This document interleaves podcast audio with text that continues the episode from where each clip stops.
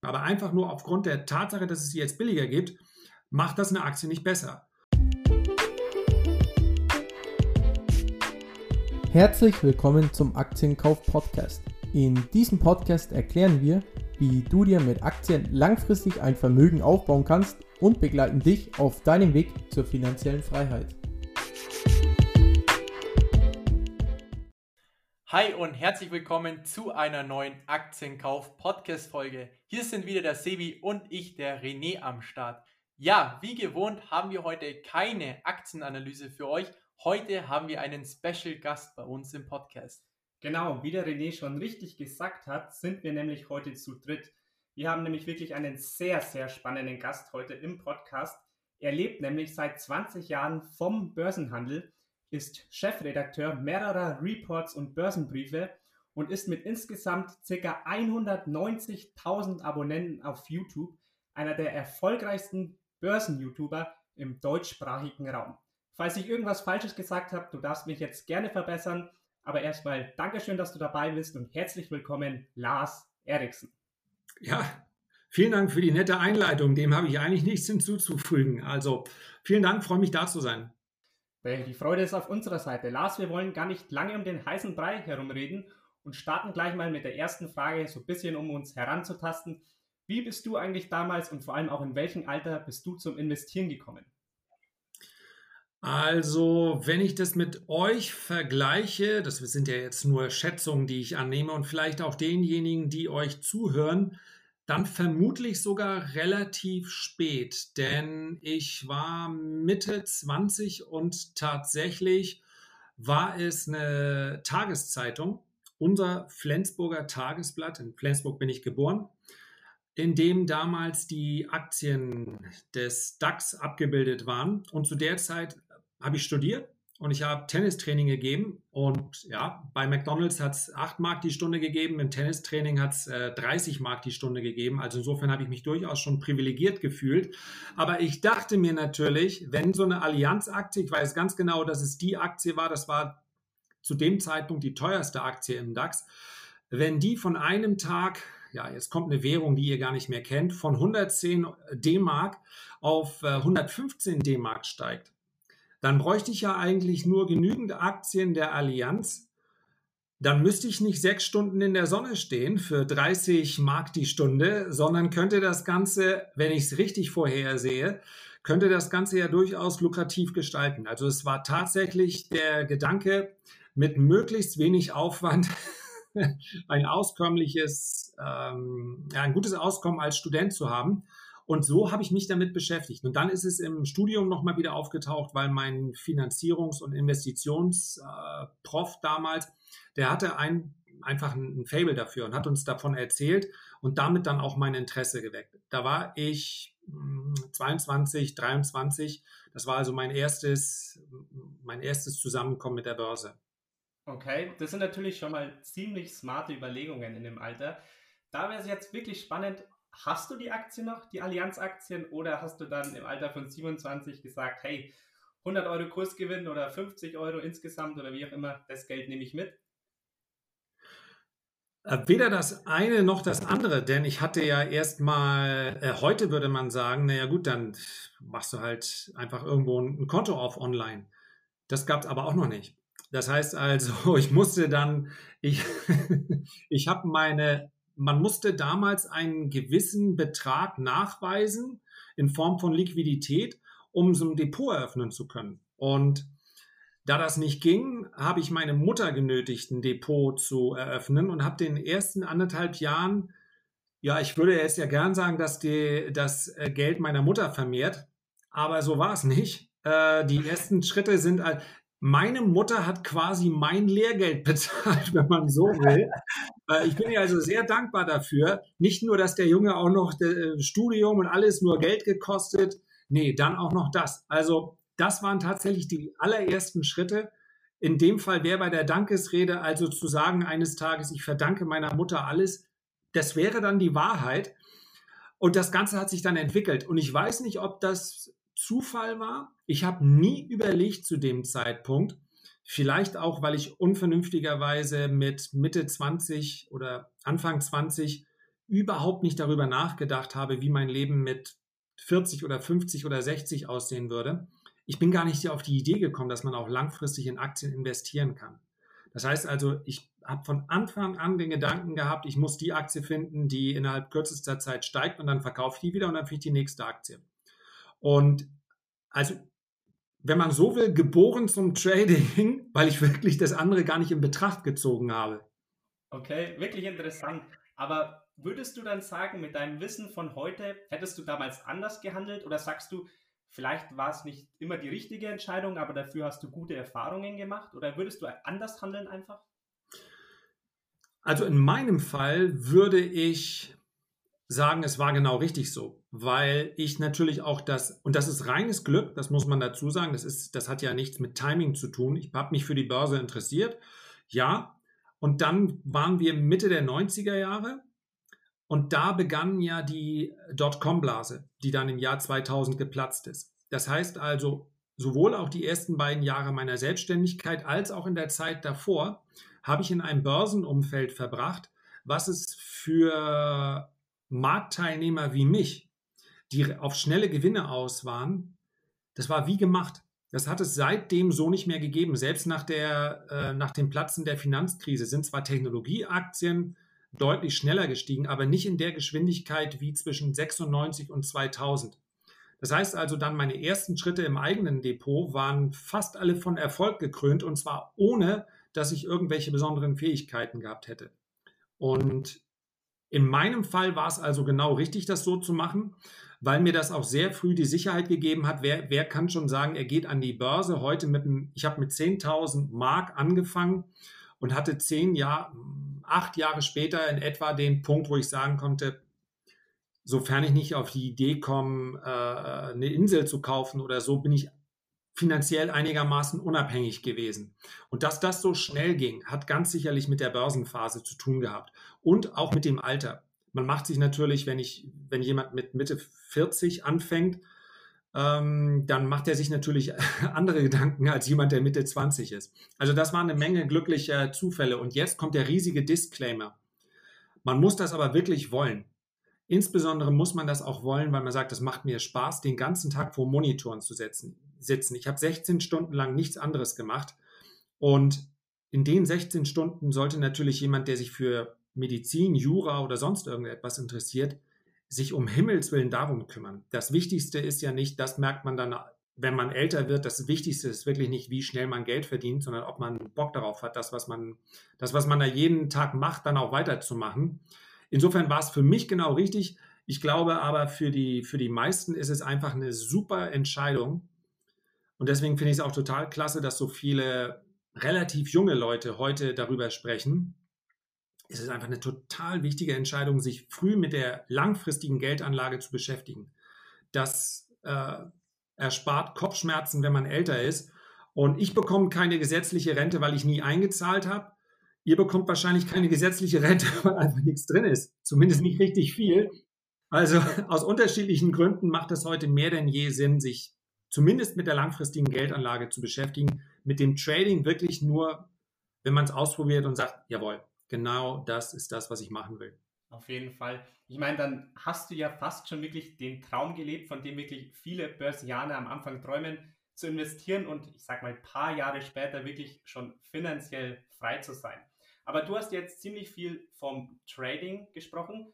Wenn du jetzt einen Anfänger vor dir hättest, würdest du sagen, er sollte auch mit dem Trading beginnen, um vielleicht auch mal ein bisschen Gefühl für die Börse zu bekommen oder sofort die langfristige Anlage starten? Mm, ich würde es niemandem ausreden wollen, wenn er das macht. Ich würde sagen, nimm einen Betrag X, so wie du vielleicht ein, äh, ja, nicht mit dem Gedanken, ähm, jetzt schnell viel Geld zu verdienen, sondern ich habe mal ähm, vor, das ist bestimmt schon zehn Jahre her, mich hat mein ganzes lang, Leben lang interessiert, wie man Eis macht weil ich immer gehört habe, dass industriell hergestelltes Eis äh, eigentlich äh, Müll ist. Das sagt einem ja auch jeder Italiener, wenn man da ist, ey, ist alles scheiße Industrie und so weiter, musst du mein Eis essen und so. Und dann sagt man, ja, okay, das schmeckt auch echt besser, als wenn ich das hier aus dem Regal hole.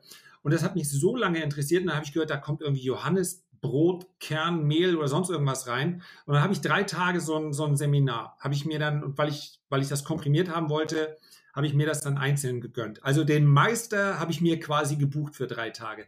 So, einfach weil mich es interessiert hat. Und wenn ein Trading so interessiert, dann würde ich sagen, okay, nimm eine Summe, die du verschmerzen kannst, denn die ist wahrscheinlich weg im Anschluss. Nimm die und versuch damit zu traden. Wahrscheinlich musst du, aber weg ist weg, deswegen ist es auch egal, wahrscheinlich musst du CFDs nehmen, weil du sonst mit ähm, 2000 Euro, was ein gutes Seminar, denke ich, kostet 2.000, 3.000 Euro, ähm, weil du dann ein bisschen mehr bewegen kannst. Du kannst natürlich auch Zertifikate nehmen. Am Ende ist es eh weg, stell dich drauf ein. Aber dann hast du die Erfahrung mal gehabt, ob dir das gefällt, diesen, diesen Adrenalinausstoß, den du dabei hast, das Gefühl, was zu gewinnen, was zu verlieren. Man kann es vielleicht auch in komprimierter Form haben, indem man am Pokerturnier teilnimmt. Oder ähm, vielleicht ja, beim Roulette oder bei anderen Glücksspielen sind die, die, die Chancen, außer beim Blackjack, glaube ich, äh, immer gegen den Spieler. Aber also um das mal zu erfahren, sicherlich. Aber ansonsten, um deine Frage zu beantworten, raten würde ich das absolut niemandem. Man muss nicht im aktiven Trading irgendwie mal tätig gewesen sein, um die richtigen Entscheidungen für die langfristige Geldanlage zu treffen. Und die sind weitaus wichtiger und die damit, das ist ein absolutes Muss. Also es sei denn, man hat von vornherein so viel Geld aus irgendwelchen Gründen, aus familiären Gründen vielleicht, dass man sagt, es muss nicht mehr werden, ja, dann geh halt angeln oder mach was anderes. Aber die, ansonsten ist es ein absolutes Muss, sich damit zu beschäftigen, aus meiner Sicht. Ja, absolut. Das sehen wir absolut genauso. Und wie sieht das Ganze bei dir dann heute aus? Also widmest du dich heute mehr dem Trading oder mehr der langfristigen Geldanlage und vielleicht auch die Leute, die zu dir kommen, deine YouTube-Abonnenten, deine Podcast-Zuhörer, widmen die sich eher dem Thema Trading? Also kommen die zu dir, weil sie was über das Trading lernen wollen oder weil sie was über die langfristige Anlage lernen wollen? Also sowohl als auch. Du hast ja vorhin die 190.000 Abonnenten erwähnt und wahrscheinlich war, wir haben, wir muss ich sagen, weil wir das auch ein bisschen im Team entschieden haben. Ich mache ja auch diese Börsenbriefe nicht, nicht äh, alleine. Ähm, wir haben damals überlegt, ob wir einen YouTube-Kanal machen. Und dann haben wir aber gesagt, okay, eigentlich ist die langfristige Geldanlage und die aktive Geldanlage, das sind ja zwei so unterschiedliche Disziplinen. Ich weiß nicht, ob ich jede Woche dann ein Video machen kann über das 61,8er Retracement, an dem man äh, oder auf das man achten sollte. Und am nächsten Tag spreche ich darüber, wie sinnvoll eine langfristige ETF-Anlage ist. Also haben wir gesagt, okay, das ist zwar ein bisschen mehr Aufwand, aber eigentlich thematisch so unterschiedlich, da lass uns zwei Kanäle machen. Und ich glaube, das war eine ganz gute Entscheidung, weil es wirklich eine ganz andere, ja, man würde unter Marketingaspekten würde man sagen Zielgruppe, aber es sind einfach andere Interessen. Das heißt also, auf dem erigsten Kanal geht es um, die, um den Vermögensaufbau, um die langfristige Geldanlage. Und das ist sicherlich äh, auch kein Wunder, dass der Kanal ein bisschen größer ist, weil die meisten sich eben für, für dieses Thema interessieren und ansonsten ihrem regulären Beruf oder ihrer Beschäftigung nachgehen. Und im Trading, da sind die Fragen dann äh, viel spezieller. Also beides ist dabei und beides macht mir Spaß. Und für mich hat sich das Einzige, was sich für mich geändert hat, ist, dass ich, ist die Zeit eben. Ich habe früher als ich nur für mich gehandelt habe, halt Daytrading gemacht. Also äh, im Schnitt äh, zwischen 25 und 30 Trades am Tag in etwa. Also kein Tick-Trader, aber ein schon relativ aktiver News-Trader gewesen.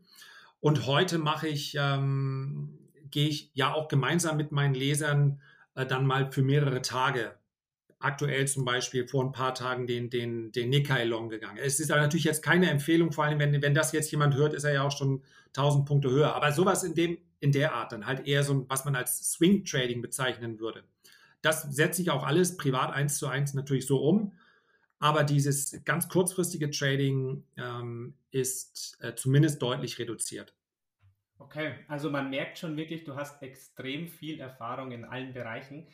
Was wären denn jetzt so deine Top-Learnings? Vielleicht deine Top 3, vielleicht auch Top 5 Learnings, die du jetzt mit deiner jahrelangen Erfahrung weitergeben würdest?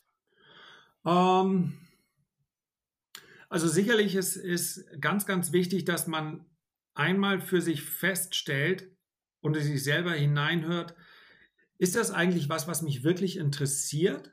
Also mache ich, betreibe ich jetzt die Geldanlage aus einem Pflichtbewusstsein heraus, was aber völlig in Ordnung wäre. Einfach nur, ich sage, ich, ich muss die Basics jetzt, ich muss das einfach abklären. Ich muss einfach, weiß ich nicht, ich, ich habe mal gehört, äh, ich solle mindestens 10% meines Nettoeinkommens äh, langfristig äh, sparen oder investieren. Ja, ähm, ist das nur, weil ich weiß, ich muss es? Oder ist es wirklich was, was mir Spaß macht? Und das, glaube ich, ist, das sollte man nicht vermischen. Die, das Ziel, Rendite zu erzielen, ist natürlich interessant und ist natürlich auch gut. Aber wenn man es nur macht, weil man, weil, es, weil man mehr Geld haben will, dann sollte man sich auf die Basics konzentrieren. Denn wenn man irgendwas nicht mit Leidenschaft macht und mit Spaß an der Sache, dann wird man irgendwann damit aufhören und wird vor allen Dingen auch extrem genervt sein, wenn es mal gegen einen läuft. Und das wäre aus meiner Sicht am Anfang ganz wichtig. Und wenn man es nur aus Pflichtbewusstsein macht, dann macht ihr die Geldanlage so einfach wie möglich.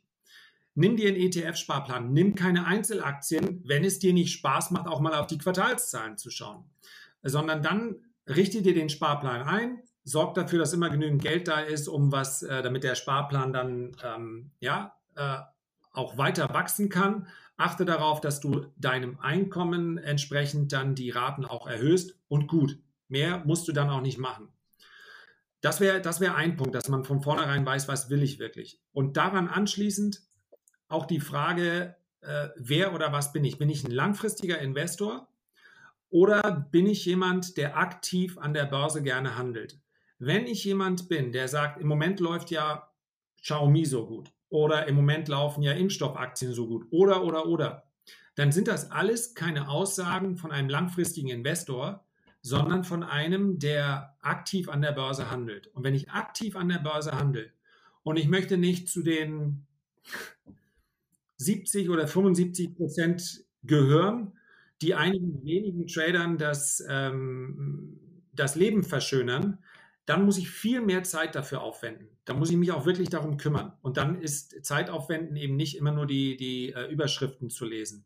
Also diese Unterscheidung zwischen langfristigen Investor und jemandem, der äh, kurzfristig an der Börse auch mal aktiv ist, die ist aus meiner Sicht auch ganz wichtig. Was ebenso wichtig ist, und das ist einfach nur ein Wert, der sich aus der Statistik herausgekommen, äh, heraus ergibt. Man muss bereit sein, einen Verlust auch mal zu realisieren. Als Aktiver an der Börse sowieso, weil, dann, weil Verluste einfach dazugehören. Aber auch wenn ich langfristig Entscheidungen treffe, dann kommt der Punkt, wo mir vielleicht klar wird, ja, vielleicht ist General Electric doch kein Turnaround wert. Also ähm, da dann auch mal Schlussstrich zu ziehen und zu sagen, die Turnaround-Spekulation geht nicht auf. Und Turnaround-Spekulationen haben ja in der langfristigen Anlage eigentlich eh nichts ver verloren.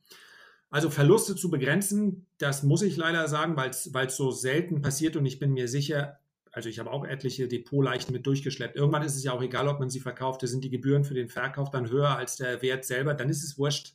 Dann lass sie halt stehen, dann musst du immer wieder drauf gucken und erinnerst dich beim nächsten Mal dran, wie falsch das war.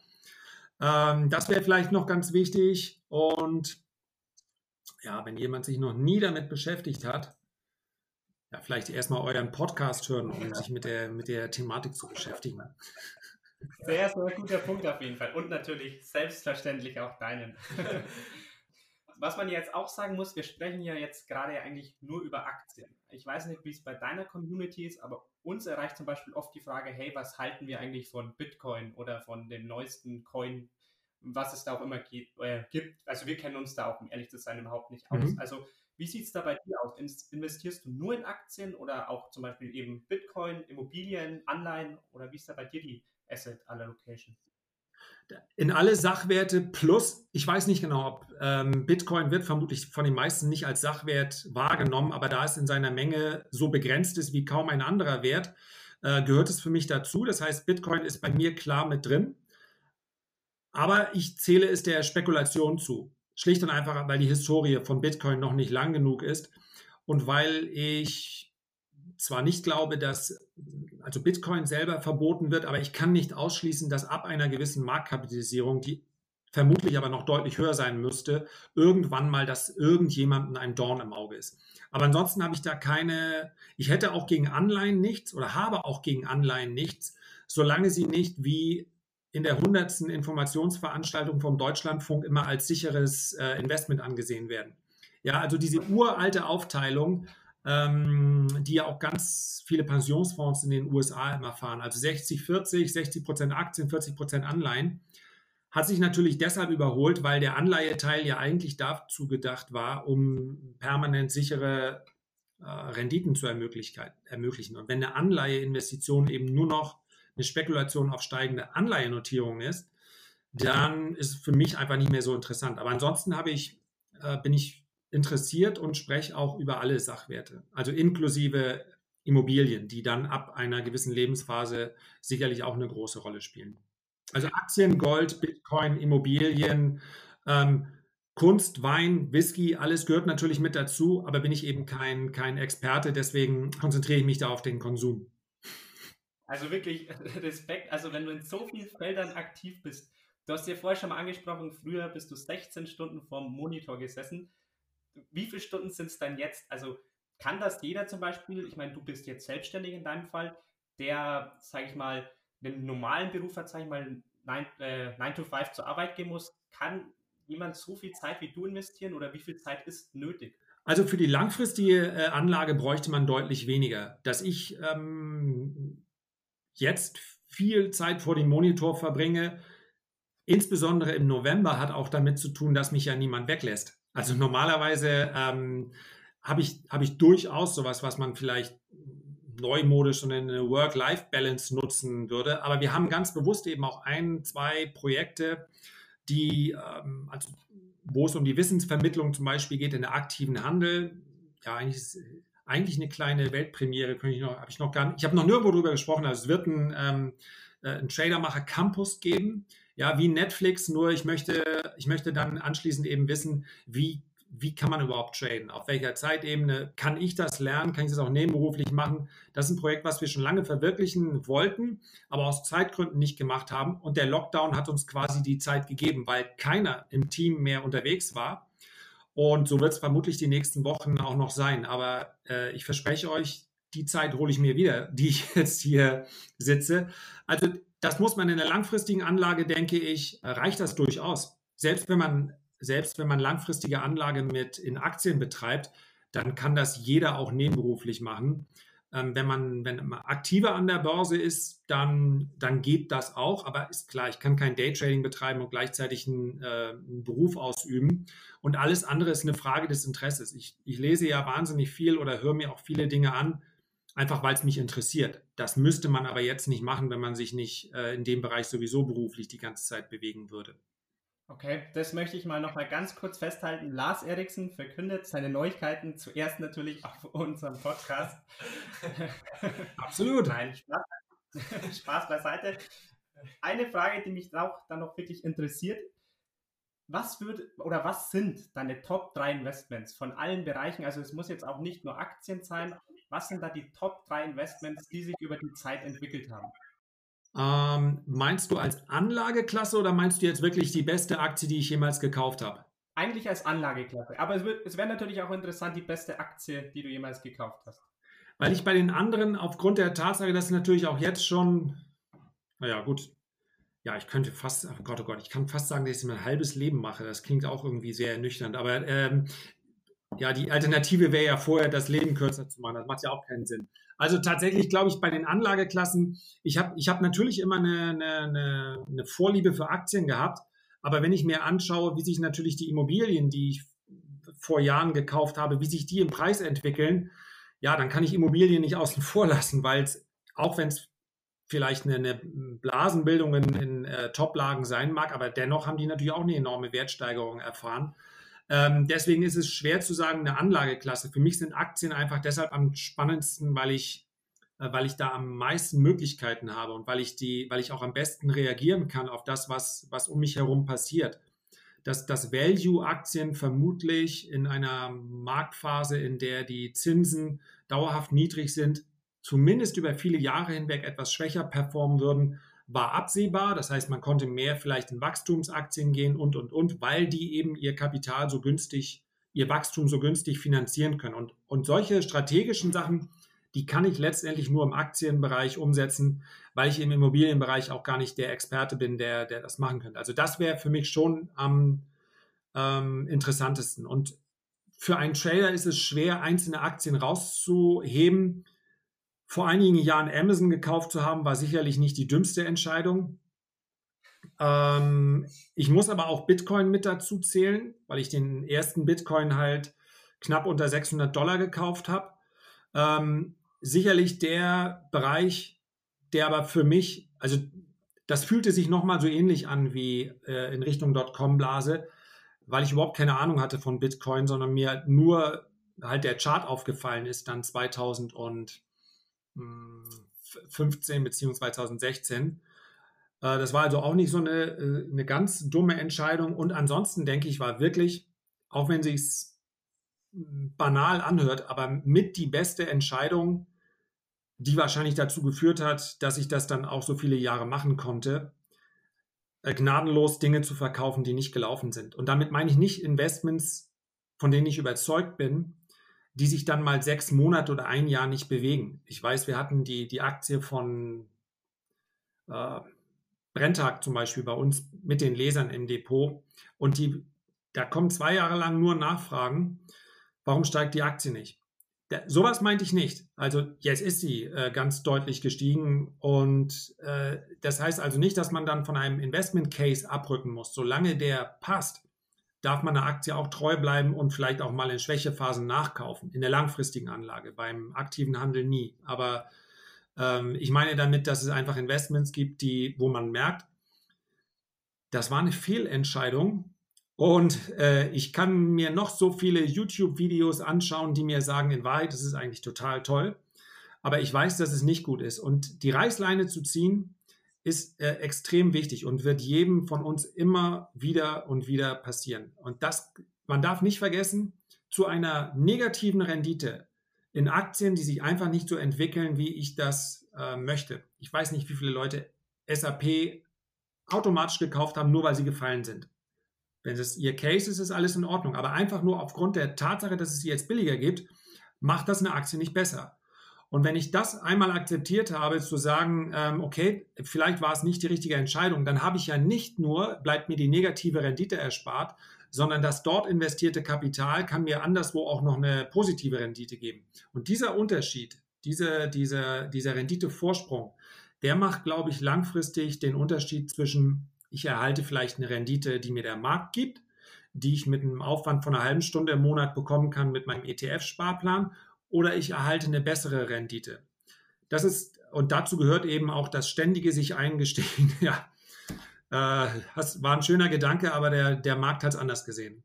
Okay, wirklich sehr, sehr interessante Einblicke. Danke dafür. Gibt es denn auch Aktien, die du im Moment auf der Watchlist hast? Beziehungsweise was sind denn so die drei Aktien, die du vielleicht im Moment eben auf der Watchlist hast? Auf der Watchlist? Ähm, also ich finde tatsächlich, äh, das Problem ist, dass viele, dass es natürlich keine geheime Watchlist mehr gibt. Also Aktien, die interessant sind, werden auch andere interessant werden. Ähm, ich, wie vielleicht der ein oder andere auch, würde ich mir natürlich nochmal so eine, so, eine, so eine schnelle Bewegung, so eine bereinigende Bewegung äh, empfehlen. Also ich glaube unter dem Strich, die nächste Korrektur in äh, Ölaktien, die ist kaufenswert. Wir haben leider keine gesehen bisher. Das heißt also, die sind dann nach dem Impfstoff, nach der Nachricht, sind Ölaktien einfach gestiegen. Und das freut mich für all diejenigen auch, die über Jahre hinweg da rein äh, gespart haben vielleicht. Aber praktisch zu jeder Bodenbildung gehört, dass nach dem ersten schnellen Anstieg nochmal eine Korrektur kommt. Und ich glaube, dass das Thema Öl an der Börse insofern unterrepräsentiert ist, als dass es mindestens noch die nächsten 10 bis 15 Jahre allein schon aufgrund der Nachfrage in den Schwellenländern zumindest einen, so, so einen Sockelbedarf geben wird, der dafür sorgt, dass die großen Ölunternehmen auch wieder solide Dividenden bezahlen. Unter aktiven ja, Gesichtspunkten des, der aktiven Anlage würde ich sagen, jetzt sind sie halt auch alle schnelle 20 und 30 Prozent gelaufen. Aber wenn hier jetzt nochmal eine Korrektur, also wenn die Spekulanten Gewinne mitnehmen und hier kommt es nochmal 10, 15 Prozent alles wieder zurück, finde ich spannend und habe ich ja auch schon mal in, auf YouTube gesagt, eine, äh, eine Aktie, die eine Lukoil-Aktie, ähm, hat sicherlich den Russland Malus, ist aber besser gelaufen als jeder andere Ölproduzent, jeder, jede Royal Dutch Shell, jede äh, Exxon Mobil. Also die finde ich ganz interessant. Ähm, wenn man es sehr spekulativ mag, dann wenn Xiaomi seinen Plattformgedanken verdient 10%, also 10% ist, ähm, sind Umsätze aus diesem Servicegeschäft, was Apple so erfolgreich macht. Äh, und 90% kommen ja aus Staubsaugern, aus Handys, aus Föhn und was die nicht alles haben. Aber wenn dieser 10% Plattformanteil, den sie haben, also dieses Servicegeschäft, so wie geplant ähm, weiter wächst, dann finde ich die Aktie mittelfristig interessant muss man halt nur damit rechnen, die kann auch mal 40 Prozent fallen. Also das, äh, das ist sicherlich äh, etwas. Und ja, wenn ich nicht irgendwas erzählen sollte, was, was jetzt vielleicht ähm, alle derzeit erzählen, dann würde ich sagen, dass Commodities im Bereich der Nahrungsmittel, wir, ich habe mich, ich habe da relativ viele Studien gelesen, die aber ehrlich nicht viel Spaß machen, muss man auch sagen, weil ich dauernd irgendjemanden bei irgendjemandem nachfragen muss, weil das schwer da ist. Also Commodities wie ähm, Reis oder Weizen oder sonst irgendwas bewegen sich ganz extrem immer auf die Wetterphänomene. Aber die Monokulturen sorgen dafür, dass wir in vielen Bereichen auf der Welt Anbauflächen haben, die dann nicht mehr genutzt werden können. Und was ich überhaupt nicht mag und was ich auch noch nie gemacht hat, habe, ist eine Spekulation auf Nahrungsmittel. Ähm, da, glaube ich, sollte auch in der Börse nicht stattfinden. Also wenn es nach mir ginge, würde auch, wäre auch Energie keine äh, Spekulation an der Börse wert. Also der Strompreis an sich ist ja auch an der, an der Börse, wird ja auch teilweise dadurch beeinflusst, aber ist ein anderes Thema. Aber wenn man große Nahrungsmittelhersteller, es gibt einige wenige, und da würde ich jetzt ungern Namen nennen, weil die wirklich, das sind auch nicht so große Unternehmen, aber man kann mal schauen. Äh, es gibt auf jedem Kontinent jeweils nur wenige reine Hersteller von Nahrungsmitteln. Und ich glaube, dass die, die Bedeutung dieser Unternehmen in Zukunft wachsen wird. Das ist eher was Langfristiges. Und schließlich und endlich, bei aller äh, Unsicherheit, die um uns herum herrscht, die Nachfrage nach äh, Weizen oder nach Reis dürfte, in den, dürfte unabhängig davon steigen, ob wir jetzt eine Pandemie haben oder nicht. Also sowas finde ich als äh, Beimischung ganz ganz interessant in einem langfristigen Portfolio. Okay, danke. Wirklich sehr, sehr spannende Inputs. Wir wären jetzt eigentlich auch schon mit den offenen Fragen am Ende und hätten jetzt aber noch eine schnelle Frage, schnelle Antwortrunde für dich. Okay. Wie schnell soll ich antworten? Soll ich ja oder nein oder, oder, oder länger? Einfach so schnell wie möglich am besten. Ja, alles klar. Okay. Buch oder Podcast? Buch. Einzelaktien oder ETFs? Einzelaktien. Nie wieder in Aktien investieren oder nie wieder weiterbilden? Nie wieder in Aktien investieren. Uh, okay. Ähm, Jeff Bezos oder Elon Musk? äh, auch wenn es mir wehtut, Elon Musk. investieren in unmoralische Aktien, ja oder nein? Nein. Okay, das war's jetzt auch von uns. Lars, jetzt noch, wo können dich unsere Zuhörer finden? Ähm, ich war ja so schlau, habe einfach meinen äh, Produkten meinen Namen gegeben. Also wer möchte, findet mich natürlich ähm, äh, auf, im Podcast. Lars Erichsen, gleichnamig gibt es auch einen YouTube-Kanal und äh, wer will, der, der kann natürlich auf Instagram äh, gerne auch mal vorbeischauen. Freue ich mich. Sehr, sehr cool. Dann danke dir. Vielen, vielen Dank für die Einblicke, Lars. Und an alle Zuhörer, schaut auch beim Lars vorbei. Ich denke, die allermeisten von euch werden ihn sowieso schon kennen. In dem Sinne, Leute, wir hören uns wieder nächste Woche mit einem neuen Podcast. Macht's gut. Macht's gut. Danke euch. Falls dir die Folge gefallen hat, lass doch gerne eine 5-Sterne-Bewertung auf iTunes da oder teile die Folge mit deinen Freunden.